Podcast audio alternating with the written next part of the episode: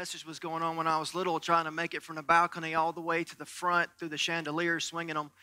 So I hope I didn't put a bad image in your mind, but that's what I thought about a lot when I was a little kid, when I was awake in church. And then we were in choir with Graham Smith and Jim Watson and leading us in choir. And me and my twin brother, my sister who's here, uh, she could sing and me and my brother couldn't. So every time the uh, musical would show up, they'd ask me and my brother to do something in the drama so we wouldn't sing. But I, w- I would sit on risers. I remember standing on risers over here for some performance. And I've, I've been told, because I rocked a lot growing up, and I still rock a lot when I'm studying. And I heard that I got to rocking back and forth while we were singing. And one of us, I was told it was me, fell off the riser during the, the, the program, but I don't remember that, so I think it was my twin brother that happened to him. But a lot went on. But on January the twenty-fifth, nineteen eighty-one, I was ten years old. I walked down this aisle, and I took the pastor by the hand, and I prayed the sinner's prayer, and I got baptized on February the first of nineteen eighty-one. They gave me a survival kit. I remember getting that little survival kit. I liked the cartoons in it. But I was still lost. And for the next,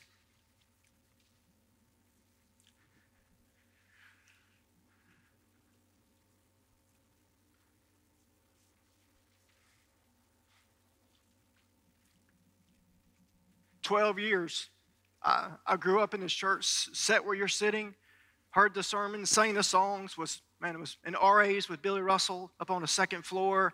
Doctor Ronnie Kent taught me in college Bible study, and it's a great, great church to grow up in, but I was lost.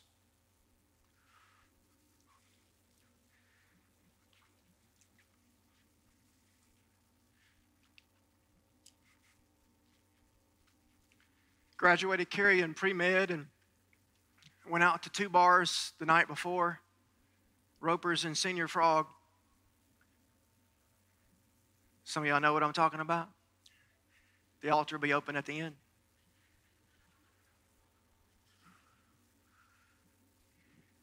And on S- Sunday, December the twentieth, nineteen ninety-two, after being in those two places that Saturday night, I came in the back, sat down early for service.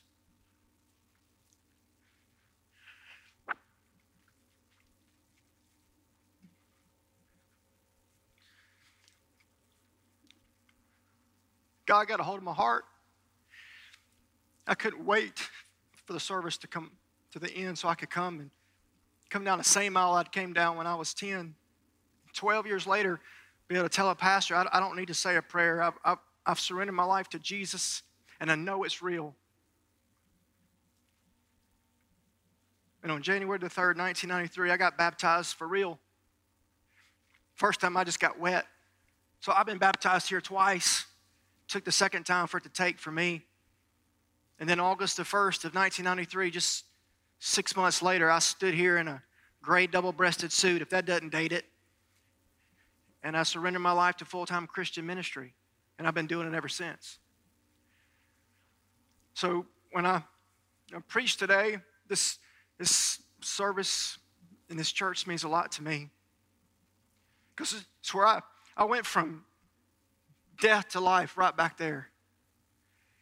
And if I, just, I died in those twelve years in between, that'd have preached my funeral, and that'd have said, oh, he was here every time the doors were open. He was in R A's, he was in Sunday school, he came back Sunday night, he was here all the time. They sang in the choir, and they would have said, oh, he's in heaven. But if I'd have died between ten and twenty-two, I'd have spent eternity separated from God, growing up in the church as a lost, baptized church member.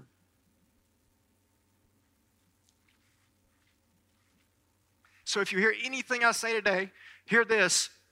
Church membership, baptism won't get you there. It's got to be a relationship with Jesus Christ. And I've, I've made a lot of mistakes since that time. And when I came back to Hattiesburg in October of twenty eighteen, I came back on a Wednesday night and I was struggling. Made big mistakes in my life, and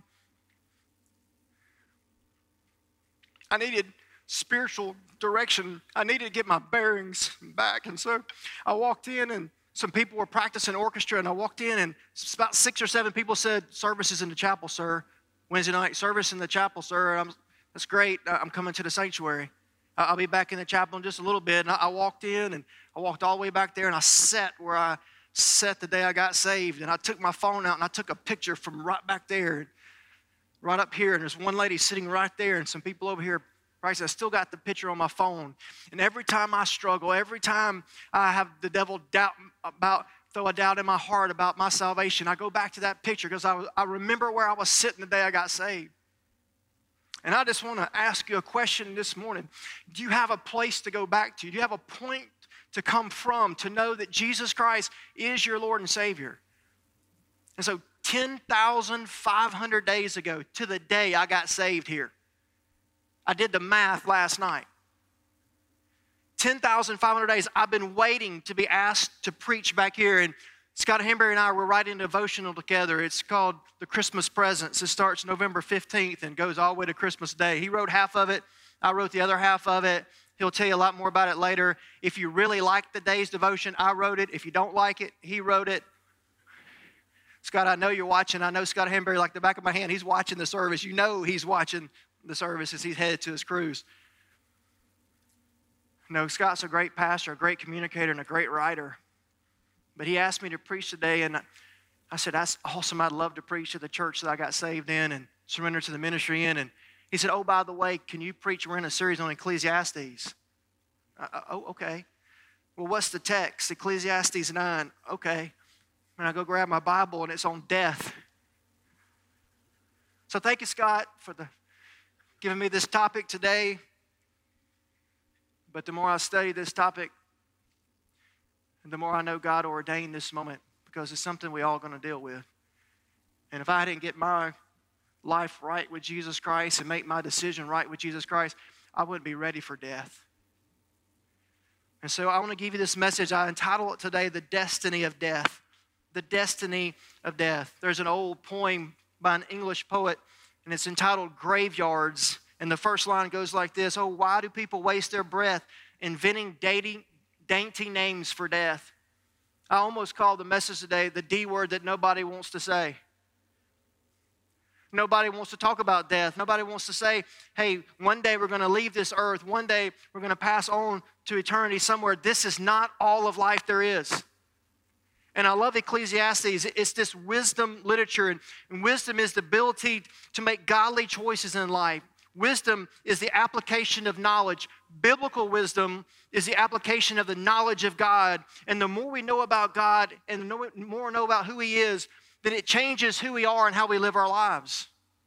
And so the preacher Solomon, he's going to say in Ecclesiastes thirty-eight times, he's going to say meaningless or this is vanity, depending on your translation. And we have a God who can take meaningless and turn it into a miracle. We have a God who can take what we think is vanity and bring it to victory.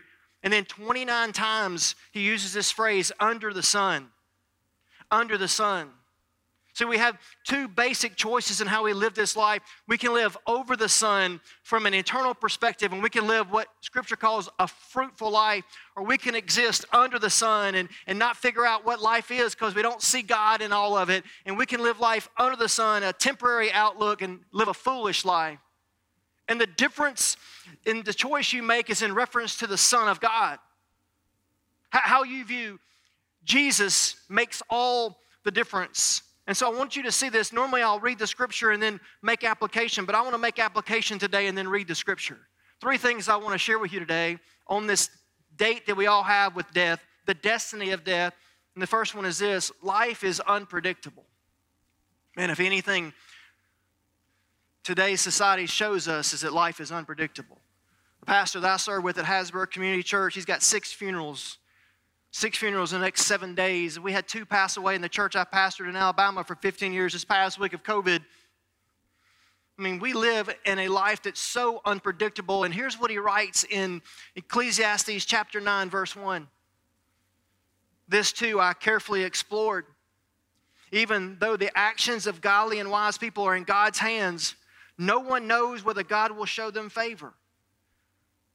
I mean, life is in God's hands, and the, the Bible says that the rain falls on the righteous and the unrighteous. Well, what you can't do today is you can't say, well, if, if I live the way God wants me to live, then God's going to bless my life. What I can't stand when I watch T V sometimes is these preachers that get up and say, hey, I want you to understand that if you do this and this and this for God, God's just going to pour out earthly blessings on you. Moses, my, my son, he, he's here this morning, and we adopted him from the D R C, from the Democratic Republic of Congo.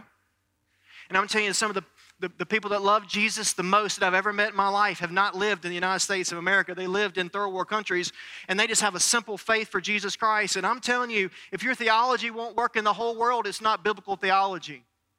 I mean, they love God, and they pray to God, and they serve God, but, but they don't have water to drink. They don't have their next meal to eat, but they've got eternity prepared for them in heaven. And so you cannot look at your circumstances and say, I'm going to base God, who I think God is on how my circumstances are going in life.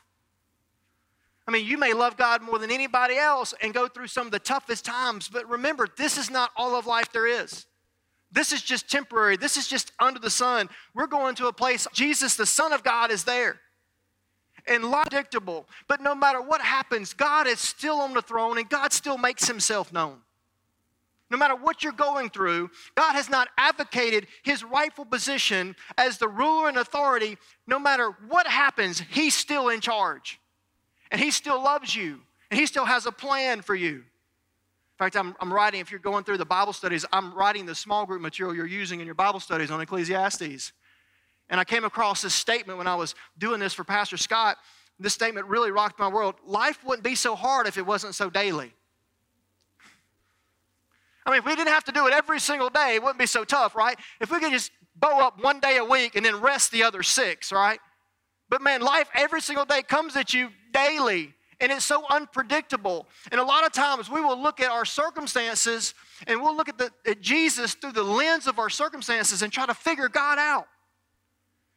And we'll feel like God is so far away because all we can see is our circumstances. We've got to refocus.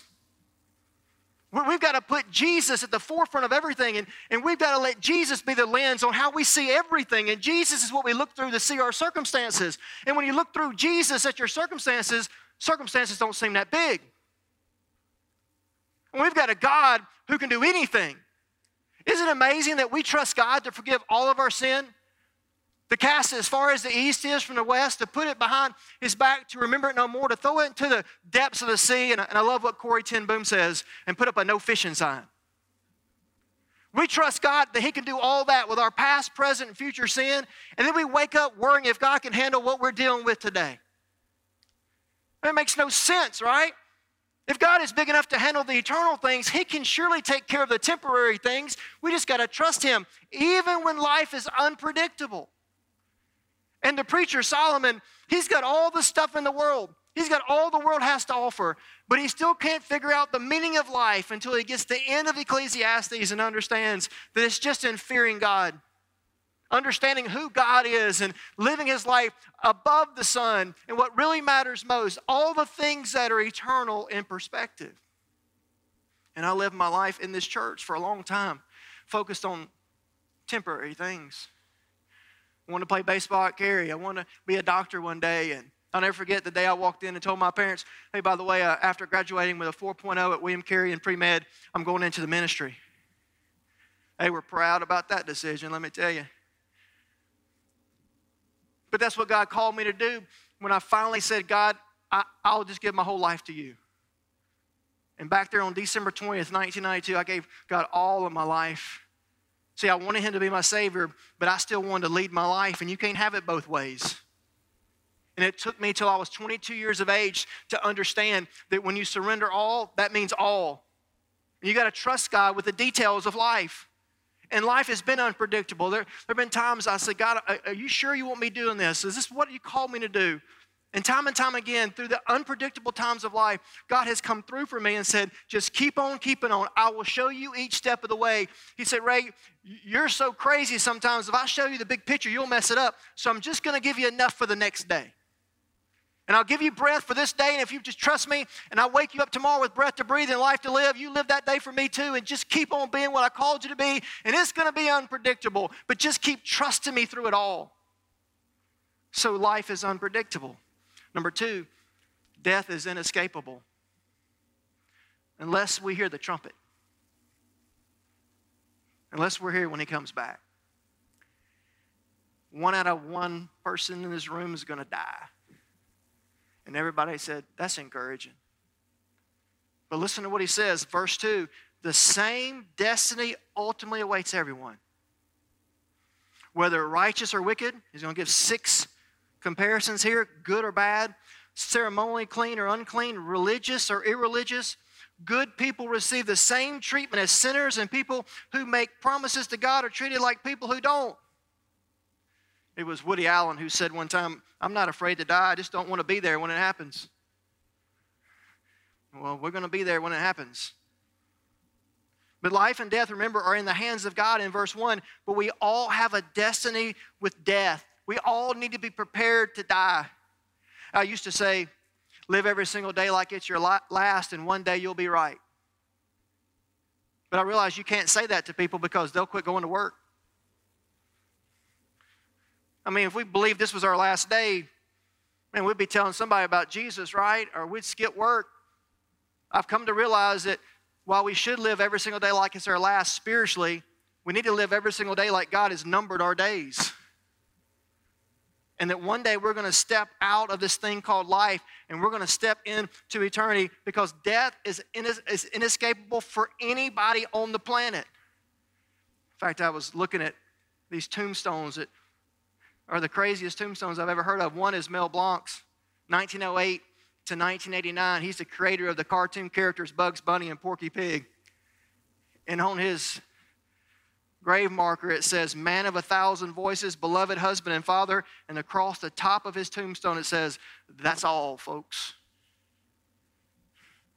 No, it's not. That's not all, folks.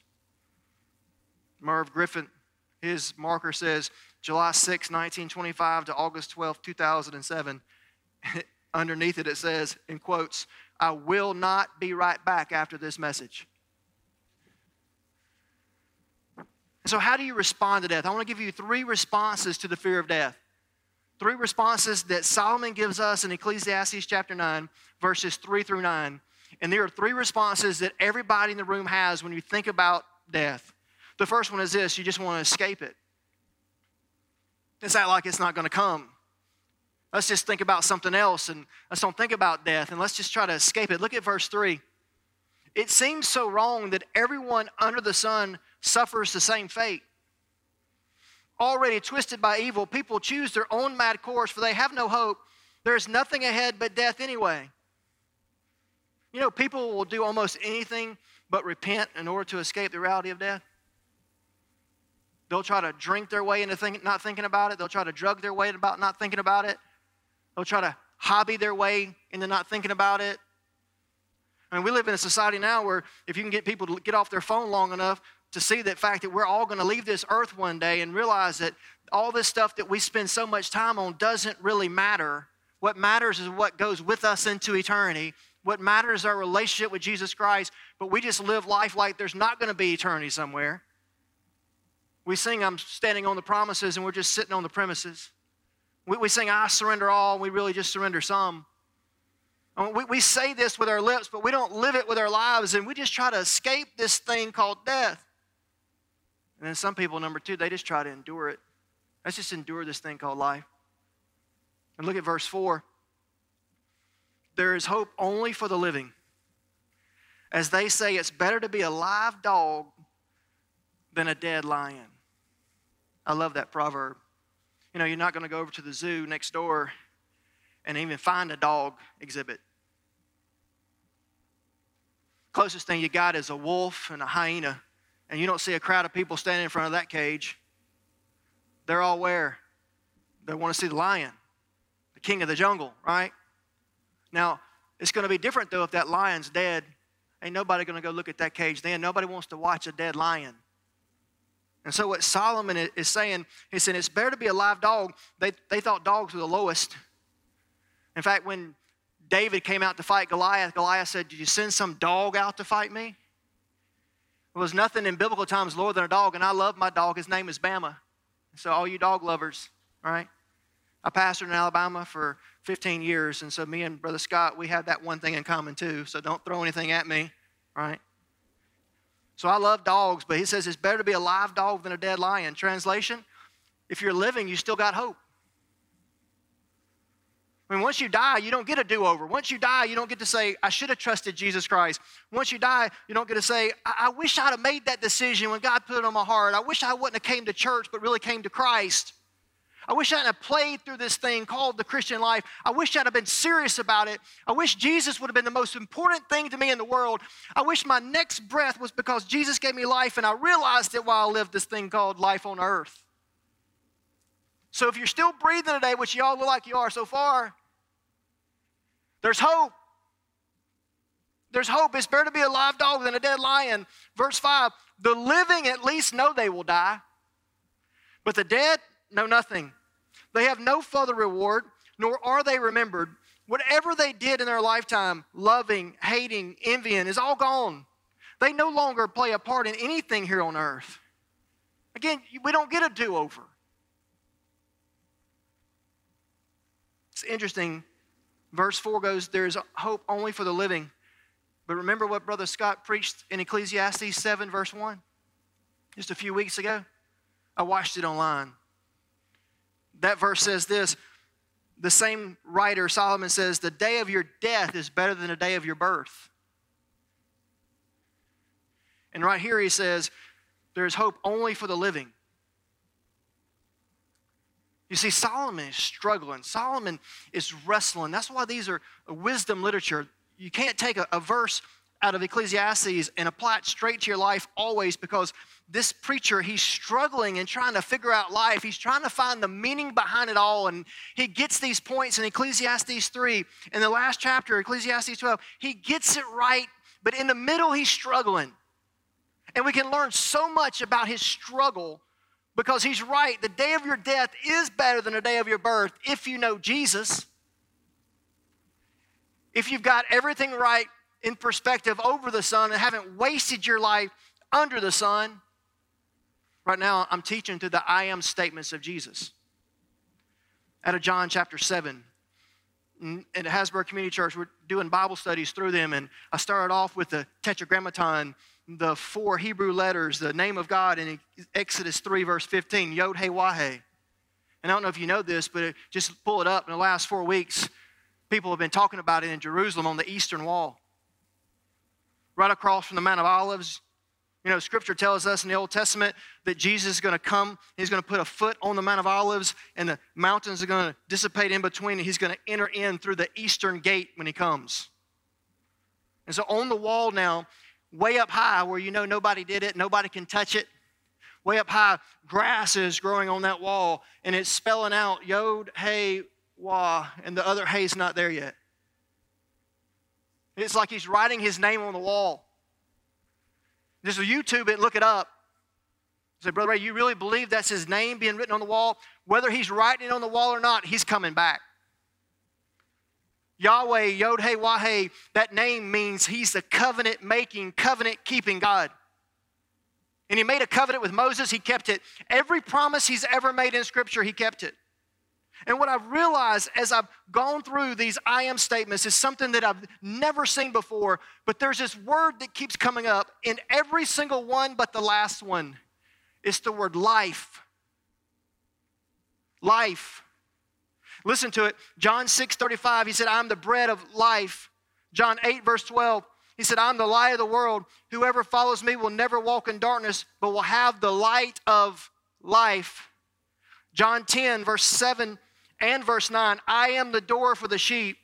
The next verse, he said, I've come to give you life, John ten ten, and life more abundantly. Right after that, verse eleven of John ten and verse fourteen, I am the good shepherd. I lay down my life for my sheep. John eleven twenty-five, I am the resurrection and the life. I mean, wouldn't resurrection be enough? No, he's life too. John fourteen six, I'm the way, the truth, and the life. Then you get to John fifteen five, the only one that doesn't have the word life in it. I am the vine, you're the branches. I am the vine, my Father is the gardener. But everything about John fifteen is being connected to Jesus Christ for life. What is he saying? He's saying, while you're living, Jesus is life. He's the only reason for being here. He's the only reason we showed up this morning. He's the only reason we get to even leave this place and walk out of it, hopefully in a little bit. He's the only reason we're still breathing when other people are dying. We got breath to breathe. Praise his name. Live life to his glory while we still have this life to live. He's not going to just give us resurrection power one day. He's resurrection power today, and he's the reason you and I even exist. He's life. And so what he's saying here is in verse four is there's hope only for the living. While there is life, there's hope. And I love this. The third response to the fear of death, escape it, endure it. And this is the third response, enjoy life while we're headed to death. In fact, look at verse seven. So go ahead, eat your food with joy and drink your wine with a happy heart, for God approves of this. Wear fine clothes with a splash of cologne. One translation says wear white clothes. In biblical times, it's so hot in that culture that white was not only the clothing of choice to keep you cool, but when you wanted to dress up and go to a party, you wore white. It's still that way, and you go to third world countries and they, they come to church, they're going to wear their best, and almost always it's white. And so he says, man, dress up and put a splash of cologne on, man, smell good. Have fun. Have a blast while it lasts. Verse nine, live happily with a woman you love through all the meaningless days of life that God has given you under the sun. Now, that's a whole different message because Solomon had more than one wife. I'll let Brother Scott preach on that when he gets back. But I believe it means live happily with the wife that you've chosen. God created marriage. It's supposed to be good. Enjoy your time together. Don't get so worried about the circumstances that you miss the meaning that God has for you to live this thing called life. The wife God gives you is your reward for all your earthly toil. Now, why is this so important? Because many Christians live as if it's a sin to enjoy life. In fact, it was Howard Hendricks who said that the faces of most Christians would make a great cover for the book of Lamentations. I mean, too often Christians today equate fun with sin and misery with righteousness. That's just the way we've been distracted in our culture. Did you know that the word Eden in the Garden of Eden, you know what Eden means? Delight. God put Adam and Eve in the Garden of Delight. Then he says, I've given you all this for your what? For your pleasure, except this one tree, don't touch it. But this is all for your delight. I couldn't help but think of it. It's a long time ago, but I was studying last night, and I pulled up on my phone while everybody was asleep, the Starlin Vocal Band, nineteen seventy-six, Afternoon Delight. And I just thought about Adam and Eve before the fall, walking around enjoying everything that God created. And then the fall happened. Now we all come into this world with this sin nature. But you know, all of life, God is tr- trying to recreate us into what he originally created us to be. He's trying to restore us to a right relationship with God. And he wants us to enjoy this thing called life. Christians ought to have more fun than anybody else because we ought to have a peace that passes all understanding because we have a relationship with the Prince of Peace. And we know where we're going. The worst thing that can happen to a believer is us to die and see Jesus face to face. And we live so many times like we're more worried than the world is. You know what happened when, when COVID hit? The first thing that happened is a bunch of people on social media, on churches, jumped on and started talking about, oh no, what are we going to do? And I'm glad I wasn't the senior pastor during this time. Oh my goodness. There was a group of people that said, hey, you shouldn't be meeting. People are going to get sick and die. Don't meet, don't meet. Then you had another group saying, oh, it's the government. They're trying to put a chip in you with the vaccine. All this. I mean, if you're a pastor, no matter which way you went, there was a group of people who are going to be upset. When we had an opportunity during this time to show the world that while there is a pandemic, there is a healer, and there's a God who restores, and there's a God that we can put our faith in, and God's still in control, we worried just as much as the world did. Like we were afraid to leave this earth and see Jesus face to face. And we have an opportunity today to show the world that there's more to life than what we're living. And we can't wait to get to the next one. because he is the resurrection and the life. He does make a difference today. He is Lord and Savior and King. He does matter. It's more than just a, a thing we come to on Sunday morning. I love your song. I love your song about we come so many times and we just do this thing called church, but we're in his presence. Jesus, you brought Jesus by the power of the Holy Spirit with you when you came into this room. Well, I didn't get anything out of worship today. Well, maybe you should have brought more Jesus with you in here. I mean, when we all leave here, it's just walls and pews. When the first person comes in as a believer, he's here. And we're three or more gathered, we know he's here. We don't have to invite his presence. We don't have to ask him to come in. We just have to acknowledge he's already here. God, this is about you. This is not about us.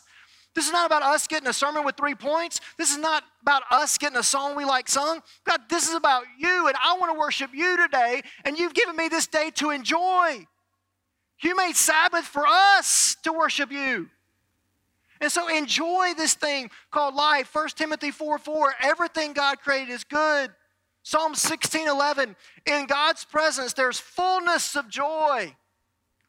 In God's right hand, there are pleasures forevermore. But how are you approaching your death that's coming one day? Dale Moody was one of my favorite revivalists. As I studied the life of Dale Moody, I obviously studied his death. December twenty-second, eighteen ninety-nine. He had his family around him in his home in Northfield, Massachusetts. He had overweight. He is dying of fatty degeneration of the heart. And while his family's around him, he, he's barely conscious. He says these words to his family, "Earth recedes, heaven opens before me." He's going to die later that night. His son, Will, is sitting next to him, and he said, "Dad, you're just dreaming." To which D L Moody responded, "This is no dream, Will. It's beautiful. It's like a trance. If this is death, it's sweet. God is calling me, and I must go." Family gathered around him, and he said these words to them, "This is my triumph. This is my coronation day. I've been looking forward to it for years." Then they said his face lit up, and he said, "Dwight, Irene, I see the children's faces." And Dwight and Irene were his recently deceased grandchildren. He saw their faces. And he told his family that he saw him. He closed his eyes and it appeared like he had passed away. They thought he was gone, and then he spoke again. "No pain, no valley. If this is death, it's not bad at all. It's sweet." A little later, he raised himself up on an elbow in his bed and he said these words, "What does all this mean? What are all you doing here?" And they thought he was hallucinating, and his wife tried to explain to him that, "Oh, you're not well." But Dwight L. Moody responded, "No, this is very strange. I've been beyond the gates of death to the very portals of heaven. Here I am back again. It's very strange." Reminds me of Lazarus. I mean, when Lazarus came forth, everybody said, "That's great." Not for Lazarus. "I'm in heaven. Oh, I'm back bound up in front of a bunch of people coming out of a tomb." But D L Moody, he was at the portals of heaven, and now he sees his family again. And to everybody's shock, he said this, "I'm not at all sure, but God may perform a miracle and raise me back up. I'm going to get up and go sit in my chair. And if God wants to heal me by a miracle, all right. If not, I can meet death in my chair just as well as in this bed." And his family watched D L Moody get up and go to a chair over on the other side of the room and sit down. And he sat there for several minutes, and then he got tired and got up and went and laid back down again. And he closed his eyes. And he entered to the presence of the King of Kings. Winston Churchill, he arranged his own funeral. "That's what I'm going to do." My wife, she said, "Who's going to preach your funeral?" I said, "I am." She goes, "What?" I said, "I am. We got video today. I'm going to video my funeral.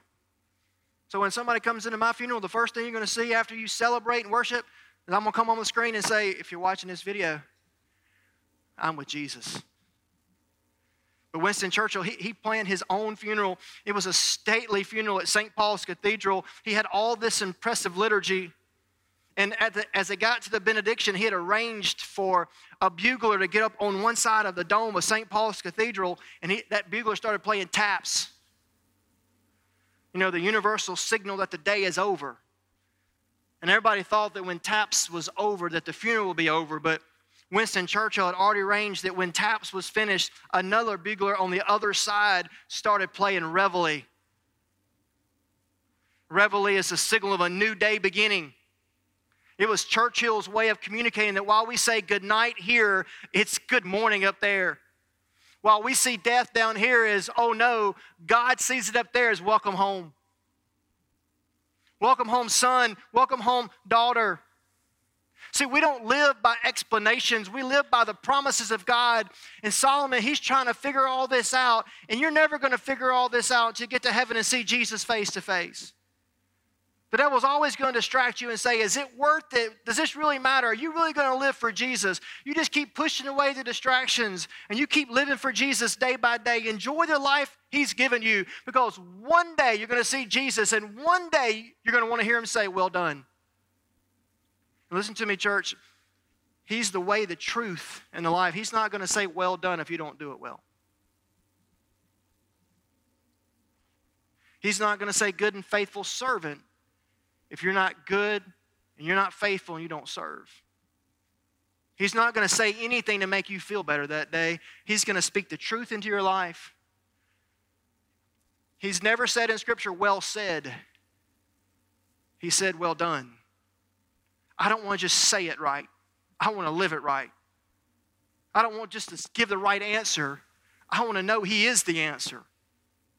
And so you got to see this. Number three, God is undeniable. He's undeniable. Life is unpredictable. Death is inescapable. But God is undeniable. Look at verse ten. Whatever you do, do well. I mean, while you still got breath to breathe. And then look at this progression. For when you go to the grave, there'll be no work, planning, knowledge, or wisdom. Work, planning, knowledge, or wisdom. Work is ability to initiate, to persevere, and accomplish goals. Men and women are, are made by Creator God to envision, to plan, and to do. And so work and planning, then all you know about God, and then the wisdom is how you apply that to your life.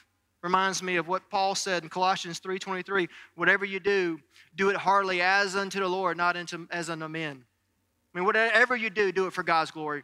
Whatever you do while you still got breath to breathe, live, because God is all around us. He's undeniable, and one day every knee is going to bow and every tongue is going to confess that he's Lord, to the glory of God the Father. I want to be used to bowing here before I bow then.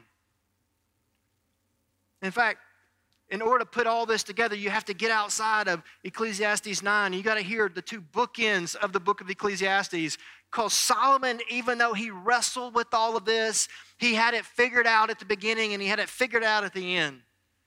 So I'll take you to Ecclesiastes three and then to Ecclesiastes twelve. Listen to this, Ecclesiastes three, verse eleven. Yet God has made everything beautiful for its own time.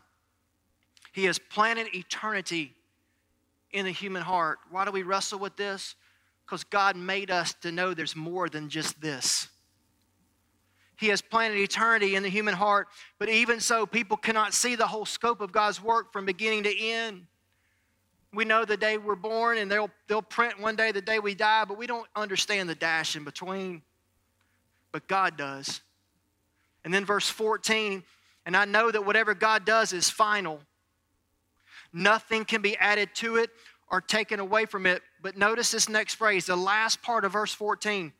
God's purpose is that people should fear him. I'm telling you, what we've lost in our country today is a reverent fear of God. The sad thing is that if we had some dignitary come in today to speak, we would approach this day differently. But we got the King of Kings and Lord of Lords right here in our midst. And sometimes we take this reverent awe of God and we treat God with a flippant attitude and, a, and just a complacency. God's purpose is that people should fear him. Verse fifteen, what is happening now has happened before. What will happen in the future has happened before, because God makes the same things happen over and over again. I mean, this thing's called life. Remember, it wouldn't be so hard if it wasn't so daily. But God set eternity in the hearts of men. And the purpose of all this is so we'll learn to fear him. And then all the way to Ecclesiastes twelve, he's going to bookend this. Ecclesiastes twelve, verse thirteen. That's the whole story. Here now is my final conclusion. Fear God and obey his commands, for this is everyone's duty. Do you see it? Ecclesiastes three fourteen, God's purpose is that people should fear him. Ecclesiastes twelve, verse thirteen, fear God and obey his commandments, for this is everyone's duty. It's just all about how we think of Jesus, God's Son, over this thing called life. What do you spend most of your time thinking about? I hope it's Jesus. God will judge us, verse fourteen, for everything we do, including every secret thing, whether good or bad. Just like God came walking in the cool of Adam and Eve's day, one day he's going to come walk in the cool of our day. He's going to come into the garden of delight that we live in. And we're going to have to be judged according to everything that we said, good or bad. So what do you do?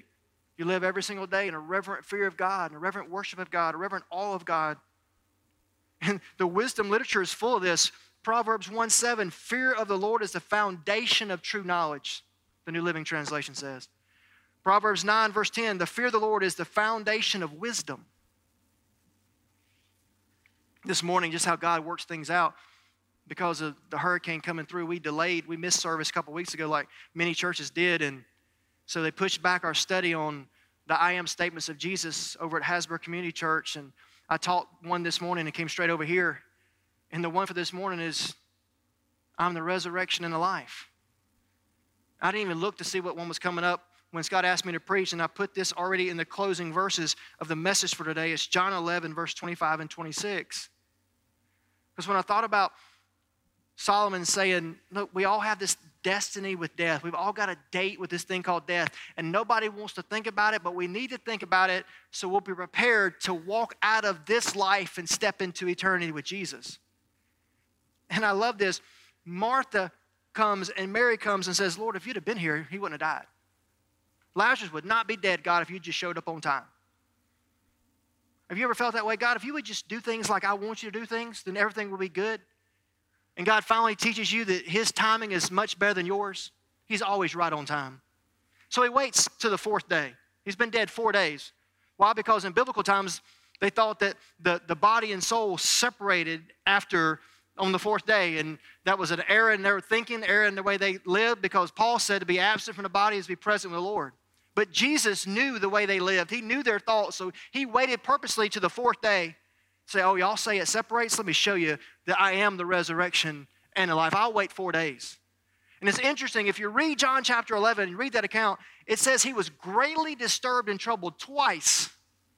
And then he, the verse that all of you memorized first growing up in church, John eleven, thirty-five, Jesus wept, because it's the shortest verse. What was he weeping over? If he knew he was going to raise Lazarus back up from the dead, why is he crying? What frustrated him? Mary and Martha not getting it.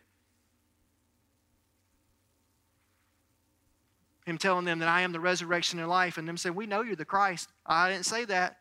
Jesus said, I'm the resurrection and life. This is not a Sunday school answer. This is not every answer is Jesus. No, I am the resurrection and life. Do you believe this? It's right there in the text. He told her, I am the resurrection and life. Anyone who believes in me will live even after dying. Brother Ray, that doesn't make any sense. How are you going to live after you die?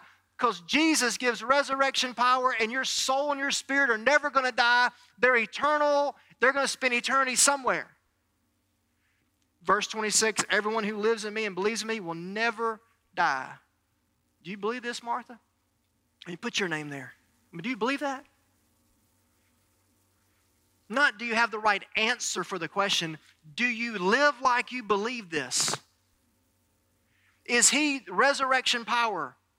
Is he your life today?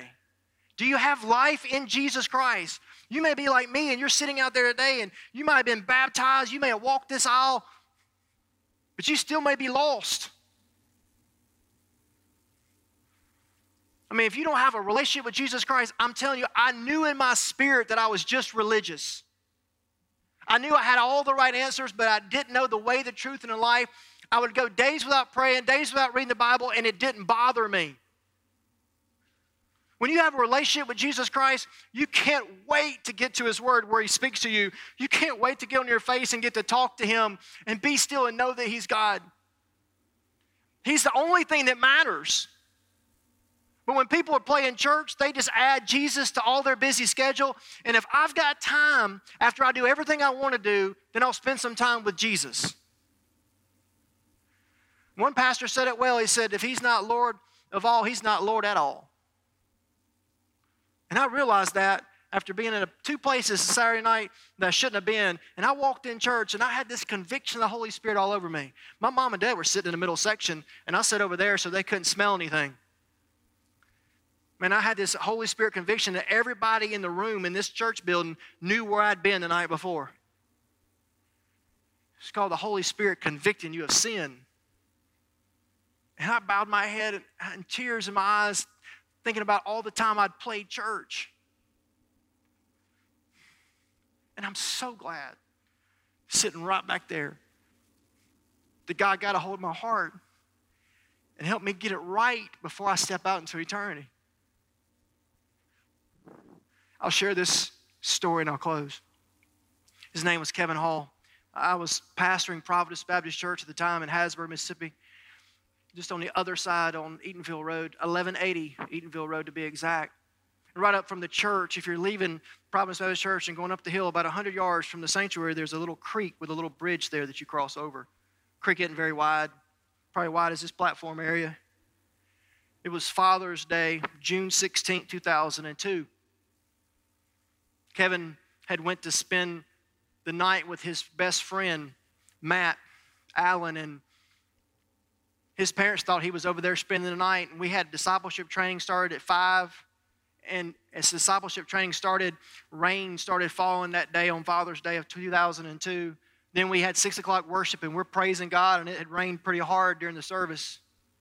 And nobody knew what was happening one hundred yards from the church.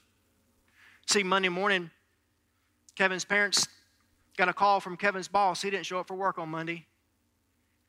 So Bill and Kay Hall, they they called Matt and said, hey, where's where's Kevin? He didn't show up for work. He spent the night with you. And Matt said, no, he, he didn't spend the night with me.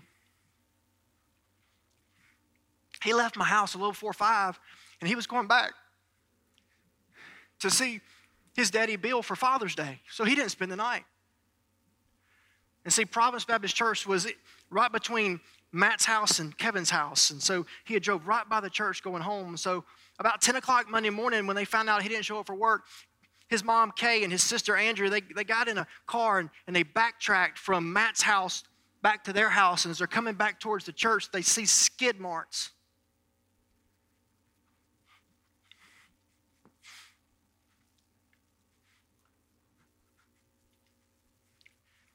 I was at Forest General Hospital making a visit, and I get this call. So we, we found Kevin. He, he's, it looks like he slid off the road last night a little after five, and his truck went into the ditch right there by the sanctuary, and we're waiting till you get there to pull him out.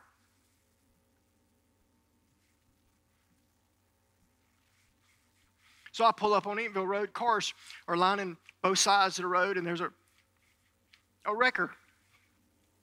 Already hooked up to Kevin's green Nissan pickup. All he could see was the top of the truck in the water. And they pulled him out, and all they found was a bump on his chin. He just slid off the road in the rain, hit the steering wheel, knocked him unconscious, and he died in four foot of water.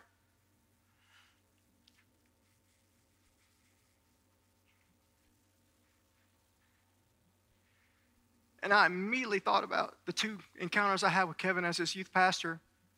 One was sitting on the curb right outside the church on the cemetery side. And I remember one day, Kevin, with tears in his eyes, telling me he needed to trust in Jesus Christ as Lord and Savior. And I, just me and him were there, and I heard him pray, and I heard him confess his sin. I heard him, with tears, cry and ask Jesus Christ to save his soul. A couple months after he made that decision, he wanted to meet with me after church on Wednesday night outside the student building. With tears in his eyes, we sat out there and talked for hours, and he said he really wanted to be the man of God that God called him to be. And I thought, while we're worshiping on Sunday, while we're singing songs, while we're praising God, Unknownst to us, within earshot of our worship, somebody had stepped out into eternity and we didn't even know it. You see, Bill and man, he had a close relationship with Kevin. Bill and Kay still deal with grief every single day, even since that day.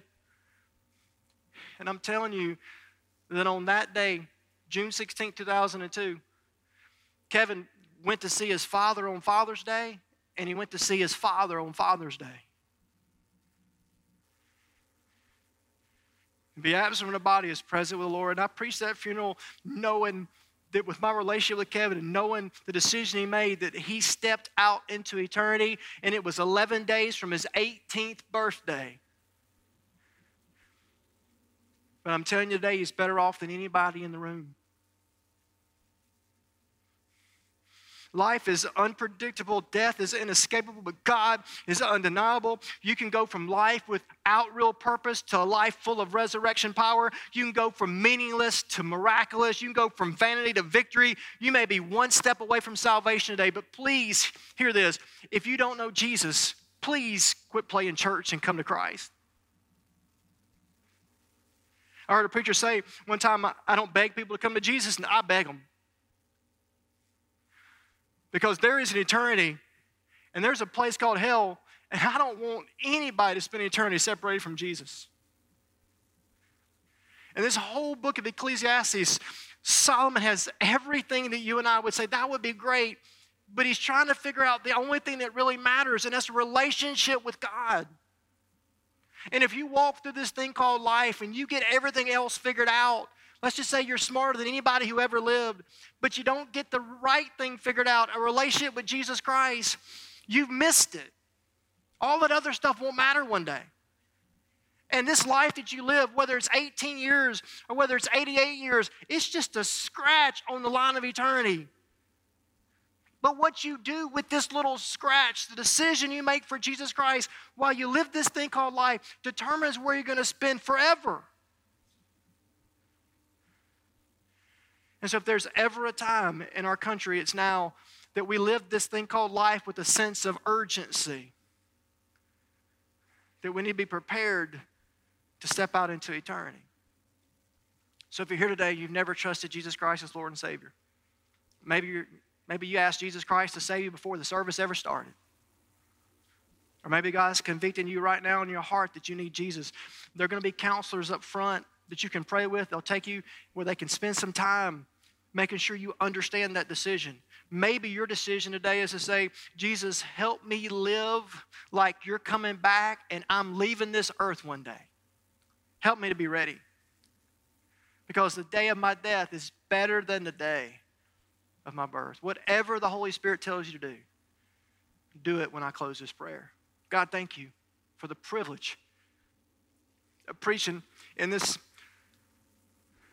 sanctuary today, that you have brought me through all kinds of situations and circumstances in life, from playing church to finding you as my Christ, to giving me hope after mistakes. Thank you. I, I know it's just a building, but it's been a special, special place. And maybe, just maybe today, somebody in this room can find this place special because they can meet with you in this place today for the very first time. This could be the day of their salvation. And God, they're one moment away from you changing everything in their life, forgiving their sin, giving them reason to live, making this life mean something. And so, God, I pray during this time that lost people be saved. Revival will come to your church, and righteousness will come back to your nation.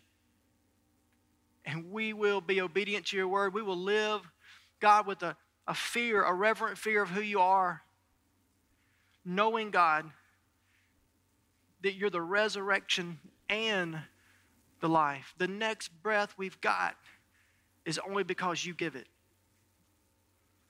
God, help us to live with urgency the life you've called us to. There are people we know that don't know you. And there's so many people, God, in these last two years, so many people stepping out into eternity. So help us to be ready for the most important appointment we've all got. It's appointed man once to die and then to face the judgment. And while nobody wants to think about it, some people just want to endure it, you've called us to enjoy this thing called life. And the only way we can enjoy it to its fullest is have the peace that we're saved and we're one of your children. And so would you do what only you can do today, God? Would you save a soul? Would you revive a heart? Would you renew a right spirit within us? And God, may we leave this place when all is said and done. And may we apply this message. May we be doers of your word and not just hearers only. I pray you receive all the glory and honor for everything that takes place, for only you're worthy. In Jesus' name I pray. Amen. Would you stand to your feet?